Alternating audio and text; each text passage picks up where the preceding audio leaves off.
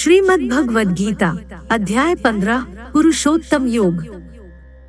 श्री भगवान ने कहा, हे अर्जुन, इस संसार को अविनाशी वृक्ष कहा गया है, जिसकी जड़ें ऊपर की ओर हैं और शाखाएँ नीचे की ओर तथा इस वृक्ष के पत्ते वैदिक स्तोत्र है। जो इस अविनाशी वृक्ष को जानता है, वही वेदों का जानकार है। इस संसार रूपी वृक्ष की समस्त योनिया रूपी शाखाएँ नीचे और ऊपर सभी ओर फैली हुई हैं। इस वृक्ष की शाखाएँ प्रकृति के तीनों गुणों द्वारा विकसित होती है इस वृक्ष की इंद्रिय विषय रूपी कोम्पले हैं। इस वृक्ष की जड़ों का विस्तार नीचे की ओर भी होता है, जो कि सकाम कर्म रूप से मनुष्यों के लिए फल रूपी बंधन उत्पन्न करती हैं। इस संसार रूपी वृक्ष के वास्तविक स्वरूप का अनुभव इस जगत में नहीं किया जा सकता है, क्योंकि न तो इसका आदि है और न ही इसका अंत है और न ही इसका कोई आधार ही है। अत्यंत दृढ़ता से स्थित इस वृक्ष को केवल वैराग्य रूपी हथियार के द्वारा ही काटा जा सकता है। वैराग्य रूपी हथियार से काटने के बाद मनुष्य को उस परम लक्ष्य, परमात्मा के मार्ग की खोज करनी चाहिए। जिस मार्ग पर पहुँचा हुआ मनुष्य इस संसार में फिर कभी वापस नहीं लौटता है। फिर मनुष्य को उस परमात्मा के शरणागत हो जाना चाहिए। जिस परमात्मा से इस आदिरहित संसार रूपी वृक्ष की उत्पत्ति और विस्तार होता है। जो मनुष्य मान प्रतिष्ठा और मोह से मुक्त है तथा जिसने सांसारिक विषयों में लिप्त मनुष्यों की संगति को त्याग दिया है, जो निरंतर परमात्म स्वरूप में स्थित रहता है, जिसकी सांसारिक कामनाएँ पूर्ण रूप से समाप्त हो चुकी है और जिसका सुख दुख नाम का भेद समाप्त हो गया है, समूह से मुक्त हुआ मनुष्य उस अविनाशी परम पद परम धाम को प्राप्त करता है। उस परम धाम को म तो सूर्य प्रकाशित करता है। न चंद्रमा प्रकाशित करता है और न ही अग्नि प्रकाशित करती है, जहाँ पहुंचकर कोई भी मनुष्य इस संसार में वापस नहीं आता है, वही मेरा परम धाम है। हे अर्जुन, संसार में प्रत्येक शरीर में स्थित जीवात्मा मेरा ही सनातन अंश है, जो कि मन सहित छह इंद्रियों के द्वारा प्रकृति के अधीन होकर कार्य करता है। शरीर का स्वामी जीवात्मा छहों इंद्रियों के कार्यों को संस्कार रूप में ग्रहण करके, एक शरीर का त्याग करके, दूसरे शरीर में उसी प्रकार चला जाता है। जिस प्रकार वायु गंध को एक स्थान से ग्रहण करके दूसरे स्थान में ले जाती है। इस प्रकार दूसरे शरीर में स्थित होकर जीवात्मा कान, आँख, त्वचा, जीभ, नाक और मन की सहायता से ही विषयों का भोग करता है। जीवात्मा शरीर का किस प्रकार त्याग कर सकती है? किस प्रकार शरीर में स्थित रहती है? और किस प्रकार प्रकृति के गुणों के अधीन होकर विषयों का भोग करती है? मूर्ख मनुष्य कभी भी इस प्रक्रिया को नहीं देख पाते हैं। केवल वही मनुष्य देख पाते हैं, जिनकी आँखें ज्ञान के प्रकाश से प्रकाशित हो गई हैं। योग के अभ्यास में प्रयत्नशील मनुष्य ही अपने हृदय में स्थित इस आत्मा को देख सकते हैं। किंतु जो मनुष्य योग के अभ्यास में नहीं लगे हैं, ऐसे अज्ञानी प्रयत्न करते रहने पर भी इस आत्मा को नहीं देख पाते हैं।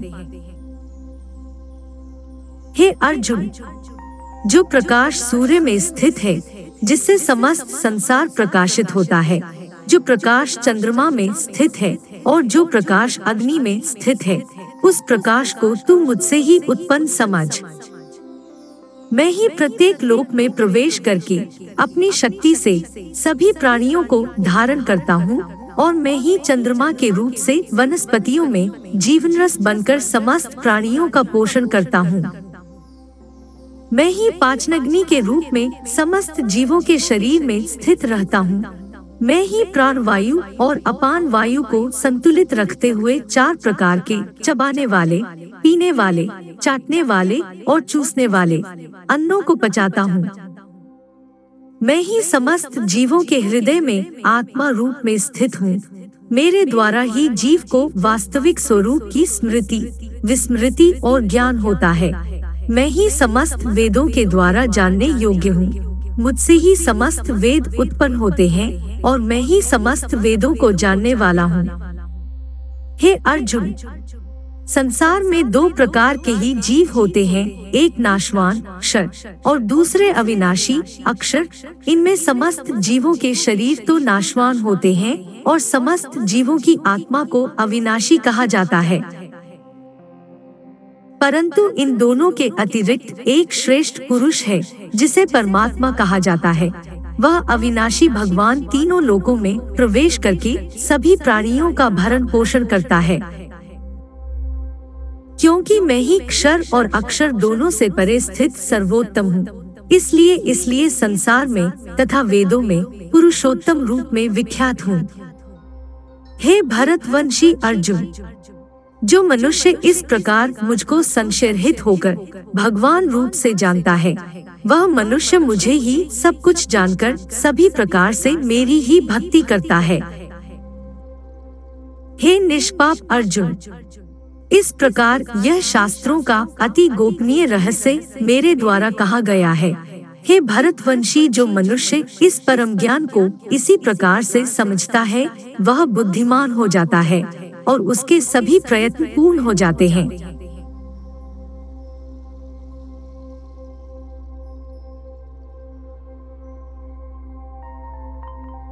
श्रीमद् भगवद गीता के पंद्रहवे अध्याय का महात्म्य। श्री महादेव जी कहते हैं, पार्वती, अब गीता के पंद्रहवे अध्याय का महात्म्य सुनो। गौर देश में कृपाण नामक एक राजा थे। जिनकी तलवार की धार से युद्ध में देवता भी परास्त हो जाते थे। उनका बुद्धिमान सेनापति शस्त्र और शास्त्र की कलाओं का भंडार था। उसका नाम था सर्भमेरुंड उसकी भुजाओं में प्रचंड बल था। एक समय उस पापी ने राजकुमारों सहित महाराज का वध करके स्वयं ही राज्य करने का विचार किया। इस निश्चय के कुछ ही दिनों बाद वह हैजे का शिकार होकर मर गया। थोड़े समय में वह पापात्मा अपने पूर्व कर्म के कारण सिंधु देश में एक तेजस्वी घोड़ा हुआ। उसका पेट सटा हुआ था। घोड़े के लक्षणों का ठीक ठाक ज्ञान रखने वाले किसी वैश्य पुत्र ने बहुत सा मूल्य देकर उस अश्व को खरीद लिया और यत्न के साथ उसे राजधानी तक ले आया। वैश्य कुमार वह अश्व राजा को देने को लाया था। यद्यपि राजा उस वैश्य कुमार से परिचित थे, तथापि द्वारपाल ने जाकर उसके आगमन की सूचना दी। राजा ने पूछा, किस लिए आए हो? तब उसने स्पष्ट शब्दों में उत्तर दिया, देव सिंधु देश में एक उत्तम लक्षणों से संपन्न अश्व था, जिसे तीनों लोगों का एक रत्न समझकर मैंने बहुत सा मूल्य देकर खरीद लिया है। राजा ने आज्ञा दिया, उस अश्व को यहाँ ले आओ। वास्तव में, वह घोड़ा गुणों में उच्च श्रवा के समान था। सुंदर रूप का तो मानो घर ही था। शुभ लक्षणों का समुद्र जान पड़ता था।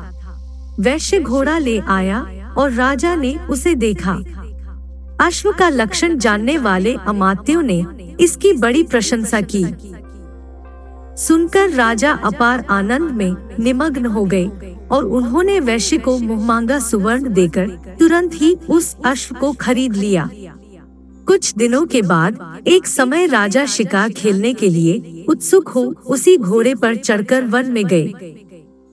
वहाँ मृगों के पीछे उन्होंने अपना घोड़ा बढ़ाया। पीछे पीछे सब ओर से दौड़कर आते हुए समस्त सैनिकों का साथ छूट गया। वे हिरणों द्वारा आकृष्ट होकर बहुत दूर निकल गए। प्यास ने उन्हें व्याकुल कर दिया। तब वे घोड़े से उतरकर जल की खोज करने लगे।